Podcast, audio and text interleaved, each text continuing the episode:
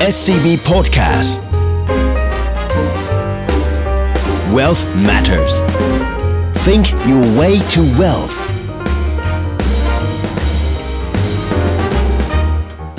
Presented by SCB Wealth สวัสดีครับ ขอต้อนรับเข้าสู่รายการ Wealth Matters เจาะลึกทุกประเด็นการเงินการลงทุนอินไซต์เข้มข้นแบบคนวงใน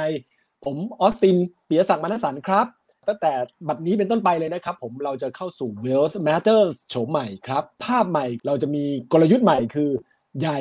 ยาวแล้วก็ลึกขึ้น ฟังอาจจะดูรู้สึกตลกนิดนึงนะครับผมแต่ว่าเรื่องของความใหญ่นี่คือเราจะจับประเด็นในเรื่องของการที่เป็น Big Picture มากขึ้นนะครับดูในเรื่องของ Mega Trend หรือว่าแนวโน้มของโลก โดยเฉพาะแนวโน้มหลังวิกฤตโควิดผมซึ่งเรามองว่าเป็นการเปลี่ยนแปลงเรื่องของมวลมนุษยชาติอย่างไม่มีวันหวนกลับ อันนี้คือภาพของท็อปิกที่เป็นการใหญ่นะยาวนี่คือเรื่องของภาพใหญ่เนี่ยนะฮะมันจะต้องอาศัยการพูดการอธิบายหลายตอน ฉะนั้นเราก็จะจับเป็นซีรีส์มากขึ้นนะครับเพื่อให้แฟนรายการได้เห็นภาพที่รอบด้านแล้วก็ลึก รวมถึงประเด็นสุดท้ายประเด็นเรื่องลึกนี่คือเราจะวิเคราะห์เจาะลึก ให้ผู้ชมได้เข้าถึงแก่นแท้ของประเด็นที่คุยกันอยู่นะฮะโดยเราจะลงลึกมากกว่าในยะต่อการลงทุน ซึ่งในยะต่อการลงทุนก็แตะนะครับผมแต่เราก็จะแตะไปด้วยต่อผลของ ต่อเศรษฐกิจต่อสังคมต่อการเมืองด้วย ฉะนั้นเราก็จะเห็นภาพที่แบบรอบด้านมากขึ้น เมื่อเรามีธีมใหม่ก็ขอแนะนำพิธีกรคู่ใหม่นะครับผมโดยผมจะจัดคู่กับคุณป๊อปสุทธิชัย คุ้มวรชัย กูรูด้านพลังงาน ซึ่งท่านมีความรอบรู้ในหลายด้านนะครับ ก็อยากให้คุณป๊อปได้ช่วยแนะนำตัวสักเล็กน้อยครับสวัสดีครับคุณป๊อปครับผม สวัสดีครับ ผมป๊อปสุทธิชัยคุ้มวรชัยนะครับ จริงๆแล้วผมเริ่มงานเบื้องแรกเนี่ยอาจจะ เป็นวิศวกรนะครับอยู่กับทางทางปูนซิเมนต์ไทยนะครับก่อนที่จะเข้ามาอยู่ในในแวดวงของธุรกิจหลักทรัพย์นะครับรวมๆแล้วเนี่ยก็ประมาณสัก 17 ปีนะครับหลักๆเนี่ยก็ทำหน้าที่เป็นนักวิเคราะห์ด้านพลังงานกับปิโตรเคมี รวมถึงเป็น investment consultant ด้วยครับ ครับก็ ยินดีต้อนรับคุณป๊อปนะครับผมก็อย่างที่คุณป๊อปเรียนเลยนะครับเป็นทั้งวิศวกรแล้วก็นักวิเคราะห์ด้านพลังงานมาก่อนนะครับผมคุณป๊อปก็มีความรู้ลึกในด้านของพลังงานมากเลยแล้วเรียกว่าเป็นกูรูพลังงานก็ได้ก็ได้นะครับผมแล้วก็รวมไปถึงเรื่องของด้านอื่นๆนะครับคุณคุณป๊อปก็มีความรอบรู้ในในในประเด็นเหล่านั้นด้วย ฉะนั้นก็ยินดีต้อนรับนะครับผม คราวนี้กลับมาสู่ในเรื่องของเนื้อหา well matters โฉมใหม่นะครับผมเนื่องจากทีมที่ที่เรียนไปเบื้องต้นนะครับ ใหญ่ยาวแล้วก็ลึกเนี่ยฉะนั้นทีมแรกเนี่ยเราขอเริ่มด้วยทีม the great reset นะครับผมซึ่งเป็นภาพใหญ่หลังจากโควิด -19 นะครับผมคำว่า the great reset เนี่ยจริงๆแล้วเนี่ยเป็น ธีมของการประชุมประจำปีครั้งที่ 50 หรือว่าครึ่งร้อยเลยก็ว่าได้นะครับผมของตัว World Economic Forum ซึ่งจัดในเดือนมิถุนาปี 2020 ที่ผ่านมา แล้วก็นำมาสู่การประชุมครั้งใหม่นะฮะซึ่งก็เหมือนเป็นการจับจัดซ้อนอีกครั้งหนึ่งในเดือนมกราคม 2021 นะครับผมก็คือต้นปีที่ผ่านมา หัวข้อเนี่ยจะเป็นเกี่ยวกับเรื่องของการสร้างสังคม แล้วก็เศรษฐกิจอย่างยั่งยืนหลังการระบาดของโควิด -19 ซึ่งก็คือเป็นภาพที่ที่เรามองกันเลยว่า หลังจากโควิด -19 แล้วเนี่ยการเปลี่ยนแปลงมันจะเปลี่ยนแปลงมนุษยชาติอย่างโฉมใหม่อย่างแน่นอนนะครับด้วยภาพดังกล่าวเราก็เลยใช้ธีมนี้เนี่ย ในในการทำซีรีส์ในเรื่องนี้ ซึ่งณปัจจุบันเนี่ยเรามองว่ามี 8 ตอนด้วยกันนะครับผมเลยรายละเอียดเบื้องต้นเนี่ยขอเรียนอย่างนี้นะครับผมโดยตอนแรกที่เราจะคุยกันเนี่ยนะครับผมเราจะอธิบายเรื่องของธีมหลักของ The Great Reset นะฮะในมุมมองของพวกเราชาวทีม SCB Wealth Matters นะฮะโดยเรามองว่าโลกในยุคหลังวิกฤตโควิด -19 เนี่ย จะเปลี่ยนแปลงไปใน 8 ประเด็น 2 ประเด็นแรกนี่น่าสนใจมากก็คือเรื่องของ energy and commodity crisis หรือว่าวิกฤตเรื่องของพลังงาน แล้วก็เรื่องของสินค้าโภคภัณฑ์นะครับผมซึ่งมันลิงก์แล้วก็สอดคล้องเข้ากับในเรื่องของ ภาวะ clean energy นะครับผมหรือว่าพลังงานสะอาด แล้วก็การเปลี่ยนแปลงไปสู่ในเรื่องของรถ EV หรือรถยนต์ไฟฟ้ามากขึ้น ซึ่งทั้งหมดนี้ก็แตะในเรื่องของ climate change นั่นเองนะครับผมซึ่งเป็นธีมที่เรากำลังเผชิญอยู่ในปัจจุบันนี้เลย แล้วก็มีการประชุมกันอยู่ด้วยประเด็นที่ 3 ที่เราจะคุยกันคือเรื่องของ industrial revolution 4.0 หรือว่าการปฏิวัติอุตสาหกรรมครั้งที่ 4 ประเด็นที่ 4 เราจะคุยกันเรื่อง ภาพของการแพทย์นะฮะแล้วก็เรื่องของการสาธารณสุขหลังจากเรื่องของแพนดมิกหรือว่าวิกฤตตัวสาธารณสุขของโลกที่ผ่านมา ประเด็นที่ 5 ที่เราจะคุยกันเนี่ยก็คือในเรื่องของนโยบายเศรษฐกิจในระดับโลกที่จะเริ่มมีการเปลี่ยนแปลง ซึ่งตอนนี้เราก็ได้เริ่มเห็นหลายอย่างแล้ว หลังจากที่เราเคยคุยกันมาก่อนหน้าทั้งใน Wealth Matters และก็ในทีมอื่น ๆ ด้วย ในของทาง SCB Wealth เนี่ยก็จะเห็นภาพว่า policy หรือว่านโยบายเศรษฐกิจเนี่ยมันมีการเปลี่ยนแปลงเยอะแล้วมันลิงก์สู่การลงทุนอย่างชัดเจน ประเด็นที่6นะครับผมก็คือเรื่องของภาคอสังหาและจะเป็นการเรื่องของ change ใน landscape city landscape หรือว่าภาพของเมืองที่เปลี่ยนไปนะครับ การวางแผนการวางผังเมืองที่เปลี่ยนไปเรื่องของตัวภาพอสังหาความต้องการด้านอสังหาที่จะเปลี่ยนไปแน่นอนนะฮะเรื่องของการต้องการอสังหาแบบในเรื่องของทรงสูงแนวสูงอะไรต่างๆ ก็อาจจะน้อยลงมาแนวราบมากขึ้น ประเด็นนี้เราจะคุยกันด้านนั้น ประเด็นที่ 7 คือเราจะคุยกันในเรื่องของ global political landscape หรือว่า global geopolitical landscape ก็คือปัญหาภูมิรัฐศาสตร์ประเด็นด้านภูมิรัฐศาสตร์แน่นอนการรบพุ่งกันหรือสงครามเย็นระหว่างอเมริกากับทางจีนเนี่ยโอ้มีอะไรที่น่าสนใจตื่นเต้นมาก แล้วก็ประเด็นสุดท้ายที่เราจะคุยกันก็คือเรื่องของ the great reset ที่เป็นภาพสรุปโดยรวม จริง ๆ อย่างที่เรียนเมื่อกี้นี้นะครับสตอนแรกนี่ถือว่าสำคัญมาก เพราะเรากำลังจะเผชิญกับสถานการณ์ที่รุนแรงในปัจจุบันเลยปัจจุบันเนี่ยเราพบกับเรื่องของวิกฤตพลังงาน ราคาพลังงาน ราคาน้ำมัน ราคาแก๊ส ราคาถ่านหินนี่ขึ้นมหาศาล ในขณะเดียวกันก็มีการประชุมในเรื่องของ COP26 นะฮะที่ที่เป็นการประชุมในเรื่องของ clean energy หรือว่าภาพพลังงานสะอาดระดับโลกเลยนะฮะเรื่องของการเปลี่ยนแปลงสภาพภูมิอากาศระดับโลกเลย ซึ่งกำลังประชุมกันอยู่เลยนะครับผมที่ในในช่วงปัจจุบันนี้นะครับผมซึ่งภาพเหล่านี้มันสวนทางกันนะฮะก็หลายคนก็คิดว่าพลังงานไฟฟ้าเนี่ยที่ต่อไปมันจะมาแทนเพื่อจะดูแลให้ให้โลกเนี่ยสะอาดน่าอยู่มากขึ้นเนี่ยมันกลับจะต้องน่าจะทำให้ราคาน้ำมัน หรือพลังงานที่บางคนมองว่าเป็นพลังงานสกปรกเนี่ยราคามันน่าจะลดลงอะไรต่างๆ demand อะไรต่างๆ ลดลงมันกลับกลายเป็นราคาน้ำมันเนี่ยมันแพงขึ้นไปบอดการ แน่นอนเราต้องให้กูรูด้านพลังงานมาอธิบายให้เราฟังครับขอเชิญน้องป๊อปช่วยอธิบายในประเด็นเหล่านี้หน่อยครับผมครับ ผมว่า ราคาพวกนี้ที่ขึ้นขึ้นลงเนี่ยครับก็อธิบายด้วย Econ หนึ่งศูนย์หนึ่งเลยครับ demand กับ supply ตัว demand เนี่ยมันฟื้นขึ้นมานะครับหลังจากที่โลกเราเนี่ยผ่านจากช่วงของวิกฤตโควิดนะครับแล้วก็ความต้องการใช้พลังงานหรือว่าแอคทิวิตี้ทางเศรษฐกิจเนี่ยก็ก็ฟื้นกลับขึ้นมาค่อนข้างเร็วนะครับในขณะที่ฝั่งของ supply เนี่ยจริงๆ แล้วก็เหมือนกับที่พี่ออสตินพูดเมื่อสักครู่ครับว่าภาพของตัวตัว clean energy ที่กำลังจะเข้ามาเนี่ย ในส่วนของตัวตัว supply เนี่ยเวลาที่ผู้ประกอบการเขาเขามองไปข้างหน้าเนี่ยเขาก็มองเห็นภาพเดียวกันนะฮะว่าอนาคตเนี่ย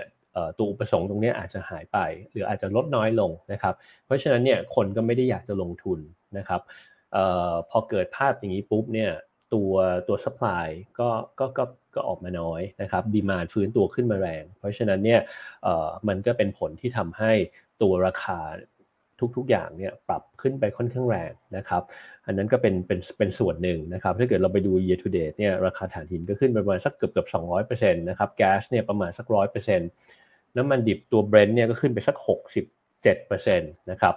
ต้นทุนพวกเชื้อเพลิงที่สูงขึ้นก็ก็ก็ไปส่งผลทำให้ตัวตัวค่าไฟแพงขึ้นนะครับ โดยเฉพาะฝั่งของตัวยุโรปกับตัวจีนนะครับ รอบนี้ ตัวสหรัฐเนี่ยผลกระทบอาจจะไม่ได้มากเท่านะครับ คือถ้าเกิดเราไปดูราคาแก๊สที่ที่ US เนี่ยอาจจะไม่ได้ปรับตัวขึ้นมามาสูงเหมือนกับตัวตัวแก๊สที่ที่ฝั่งของยุโรปหรือว่า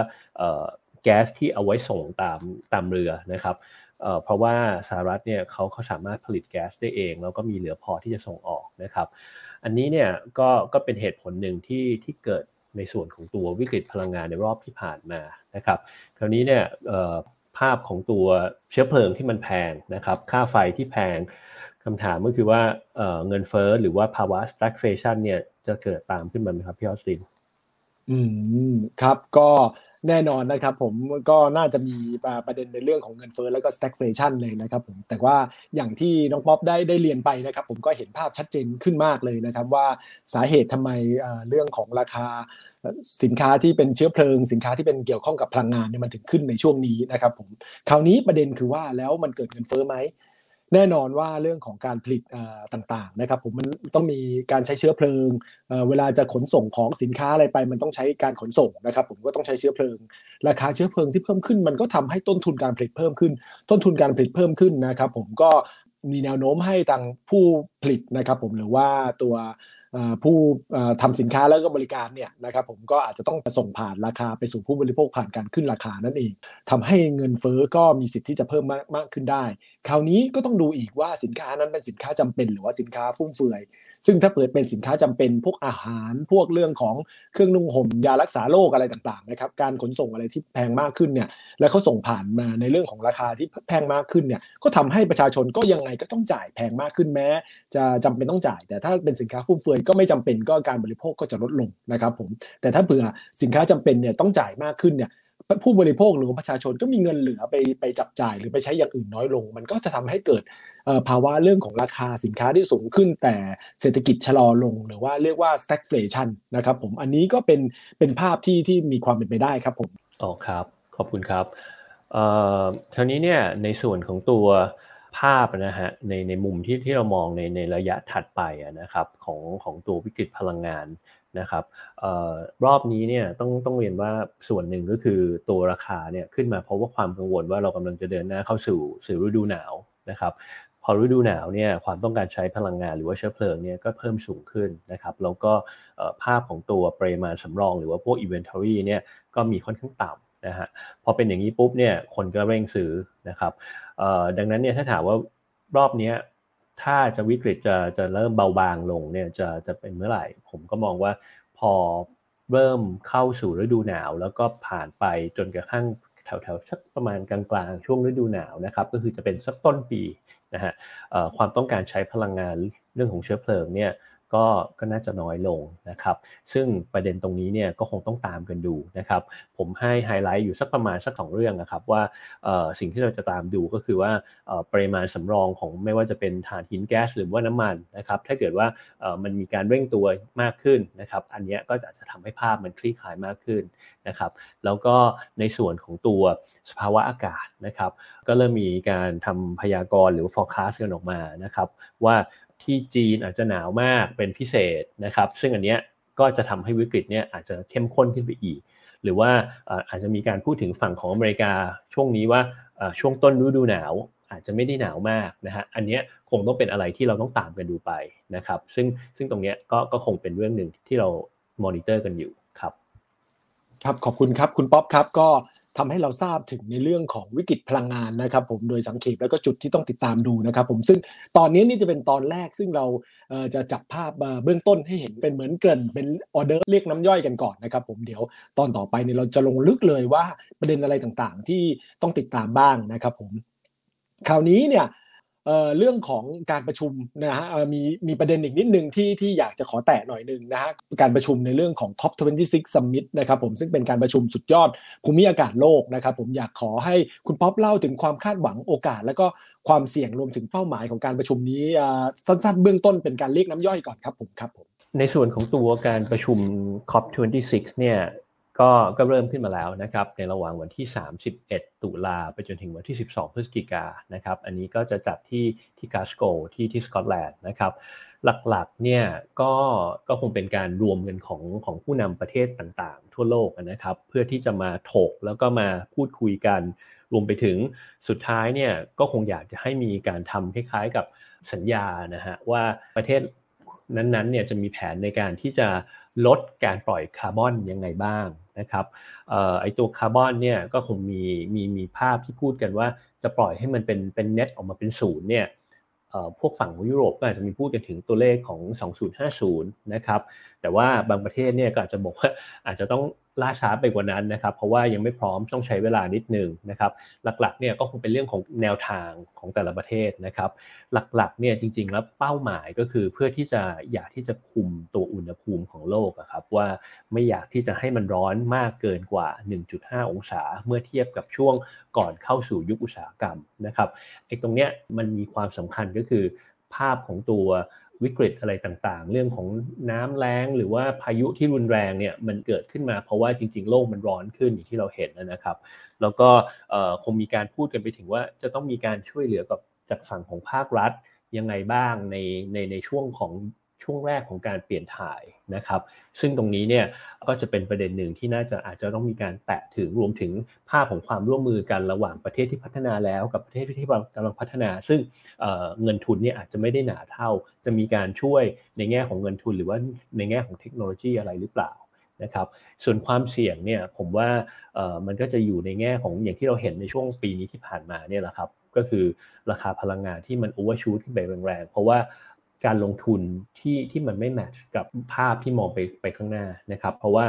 ถ้าเกิดเราดูไปแล้วเนี่ยคือเราก็เห็นว่าในอนาคตเนี่ยการใช้พลังงานที่เป็น conventional หรือว่าพวกน้ำมันพวกแก๊สเนี่ยอาจจะลดลงคนก็ลงทุนน้อยลง แต่ว่าปรากฏว่า พลังงานสะอาดอาจจะขึ้นมาไม่ได้เร็วนะครับเพราะฉะนั้นเนี่ยมันแย่งกันซื้อแย่งกันใช้ราคาก็พุ่งขึ้นไปนะครับก็เป็นวิกฤตอย่างที่ที่เกิดขึ้น เพราะฉะนั้นเนี่ยก็คงจะมีการพูดถึงแนวทางนะฮะว่าจะทำยังไงให้ภาพตรงนี้เนี่ยมันมันเบาบางลงไปได้บ้างครับชัดเจนมากครับ แล้วก็นี่ขนาดแค่ออเดิร์ฟนะครับ ผมก็เราก็เห็นภาพแล้วก็น่าสนใจมากนะครับ ในคราวหน้าเนี่ยเราจะลงลึกเลยว่าเออภาพอย่างนี้แล้วเนี่ยวิกฤตซ้อนวิกฤตในขณะที่ก็มีความหวังในเรื่องของพลังงานสะอาดแล้วเนี่ยแนวทางในการลงทุนของพวกเรานี่จะเป็นยังไงนะครับผมก็ตอนที่ 3 ผมขออนุญาตแตะอีกนิดนึงนะครับผมก็คือเรื่องของ Industrial Revolution 4.0 นะครับผมซึ่งอันนี้จะเป็นประเด็นในเรื่องของการที่ประเด็นในเรื่องของเทคโนโลยีที่มันมีการเร่งตัวขึ้นมามาก หรือว่าที่เขาเรียกว่า Techceleration นะครับผมการเร่งตัวขึ้นของเทคโนโลยีทั้งฮาร์ดแวร์ซอฟต์แวร์ฟินเทคอะไรต่างๆ พวก DeFi CBDC Investment Token นะครับผมซึ่งพวกนี้เนี่ยจริง ๆ เรื่องของการปฏิวัติอุตสาหกรรม 4.0 เนี่ยมันมีหลายด้านด้วยกัน ทั้งฮาร์ดแวร์ซอฟต์แวร์อย่างที่เรียนไปนะครับ แต่ฟินเทคเนี่ยเป็นสิ่งที่เราในฐานะธนาคารนะครับไทยพาณิชย์หรือว่า SCB เนี่ยเราจับมาโดยตลอดนะครับ ผมก็หลายท่านก็คงทราบถึงการเปลี่ยนแปลงในเรื่องของ SCB มาเป็น SCBX แล้วนะครับผมซึ่งประเด็นต่างๆ DeFi CBDC Investment Token เนี่ยเราจะลงลึกเจาะลึกในการคุยในครั้งหน้านะครับผมครับ คุณป๊อปครับ ครับจริงๆประเด็นนี้ก็เป็นเป็นประเด็นที่ผมมองว่าน่าสนใจมากเลยนะครับ เป็นสินทรัพย์ที่ที่กำลังอยู่ในช่วงระหว่างการกำลังโตจริงๆโตเร็วด้วยนะครับ แล้วก็หลายฝ่ายเนี่ยก็ให้ความสนใจกันกันมากเลยทีเดียวนะฮะคราวนี้เนี่ยมองไปที่ตอนที่ 4 เป็นยังไงบ้างครับพี่ออสตินครับ ครับตอนที่ 4 ซึ่งน่าจะจัดแล้วก็จบท้ายในในสิ้นปีนี้นะครับผมก่อนนะครับผมก็คือในเรื่องของ pandemic แล้วก็ medical safety net นะครับผมวันนี้เราจะดูในเรื่องของการแพทย์ในเรื่องของการสาธารณสุขนะฮะในเรื่องของประเด็นเรื่องของการเตรียมตัวของโลก เพื่อรวมถึงเราในฐานะมนุษย์เนี่ยนะเพื่อตอบรับในเรื่องของความเสี่ยงของการกลายพันธุ์ของโควิด -19 รวมถึงโอกาสของโรคอุบัติใหม่นะครับผมโรคอื่น ๆ ที่ต้องจับตา แล้วก็เป็นประเด็นที่เกี่ยวข้องกับสุขอนามัยทั้งหมดครับผม ครับพูดถึงตรงนี้เนี่ยผมก็อยากจะสอบถามไปเลยครับว่าตอนนี้เริ่มมีคนคุยกันถึงว่าเราเราเจอเดลต้าเราเจออัลฟาเรามาเดลต้าแล้วพอตอนนี้เนี่ยกำลังพูดถึงเดลต้าพลัสเนี่ยพี่ออสตินมองไงฮะกังวลไหมครับครับก็ในเรื่องของ Delta Plus เนี่ยจริง ๆ ก็ถามว่ากังวลไหมก็อาจจะมีนิดนึงนะครับผมก็คือ หลายฝ่ายนะฮะก็ก็มีผู้วิเคราะห์หลายฝ่ายนี่มองว่าจริงๆเนี่ยการฉีดวัคซีนที่มากขึ้นอะไรต่างๆเนี่ยมันทำให้เราแข็งแรงขึ้นต่างๆ แล้วเราสามารถที่จะสู้กับการแปรผันของของตัว ไวรัสได้นะครับผมแต่ว่าผมก็อยากเรียนอย่างนี้หน่อยนึงแล้วกันว่าเรื่องของการวัคซีนเนี่ยนะฮะณปัจจุบันเนี่ยมันก็สามารถที่จะรับรองรับตัวเรื่องของไวรัสได้ในระดับหนึ่งสังเกตดูนะครับผมอย่างเช่น ตอนที่ตัวไวรัสที่เปลี่ยนจากวูฮั่นนะครับผมมากลายเป็นตัวอัลฟานะครับอันนี้คือตัวของอังกฤษ ตอนนั้นก็การระบาดก็ค่อนข้างเยอะเลย แม้จะมีการฉีดวัคซีนในระดับหนึ่งนะครับผมแล้วก็พอลามมาเป็นเดลต้าหรือว่าพันธ์อินเดียอย่างที่เราเคยเรียกกันเนี่ยก็การระบาดการติดเชื้อความรุนแรงก็เพิ่มขึ้นนะฮะแต่แน่นอนว่าวัคซีนก็สามารถที่จะ catch up ตามกันมาพอสมควรทีเดียวนะฉะนั้นประเด็นเนี้ยน่าสนใจมากแล้วก็เดี๋ยวเราต้องติดตามในตอนที่4นะครับผมว่าเออการพัฒนาของวัคซีนเนี่ยมันสามารถที่จะตอบรับหรือสามารถที่จะสู้กับการพัฒนาของไวรัสที่มันจะแข่งกันไปแข่งกันมาเอ่อต่อไปที่ต่อไปที่โลกเราอาจจะไม่ใช่เป็น pandemic แล้ว แต่เป็น endemic นะครับผมคือเป็นโรคประจำถิ่นที่อยู่กับเราเนี่ยแต่มีการพัฒนาเรื่อยๆเหมือนไข้หวัดใหญ่อะไรต่างๆเนี่ยพวกวัคซีนเนี่ยจะสามารถสู้กับไวรัสที่มีการพัฒนาหรือเปล่านะครับผมอันนี้ก็คือ 4 ตอนแรกที่เราจะคุยกัน แล้วก็คิดว่าจะจะจะเป็นเบื้องต้นก่อนนะครับผมในช่วง ปีหน้านะครับผมเราก็อาจจะมีการตอนต่ออีก 4 ตอนหลังนะครับผมที่ได้เรียนไปเบื้องต้นนะครับผมแน่นอนว่าทั้งหมดนี้เนี่ยถือว่าค่อนข้างน่าสนใจมากนะครับผมแล้วก็อยากจะให้แฟนๆ รายการ Well Matters เนี่ยได้ติดตามในประเด็นเหล่านี้นะครับผมฉะนั้นอันนี้ก็คือเป็นเบื้องต้นเป็นออเดิร์ฟนะครับผมแล้วก็ให้เห็นเอาไลน์ของภาพทั้งหมดก่อนนะครับผมสำหรับ EP นี้นะครับผมก็ติดตามกันได้ใน EP ต่อไปนะครับผมสำหรับวันนี้ผมและคุณป๊อปนะครับผมก็จะขอลาทุกท่านไปก่อนนะครับ สวัสดีครับ สวัสดีครับ SCB Podcast Wealth Matters Think your way to wealth